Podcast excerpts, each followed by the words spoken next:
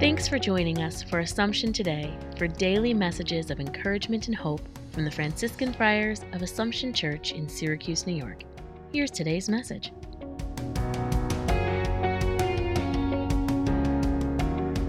A thought for June the 11th. On this feast of the Sacred Heart of Jesus, the Gospel reading takes us back to Calvary. It reminds us of the pierced body of Jesus from which flowed water and blood. Down through the years, these have become symbols for the sacraments of baptism and the Eucharist.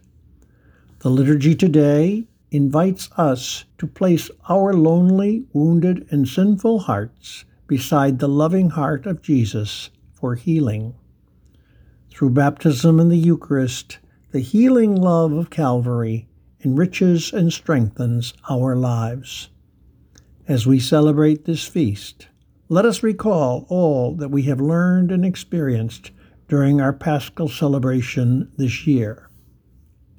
Jesus, I give my heart to you. Please give me a share in your love, that I may do all things for you. Thanks for joining us today. Connect with us online at AssumptionSYR.org.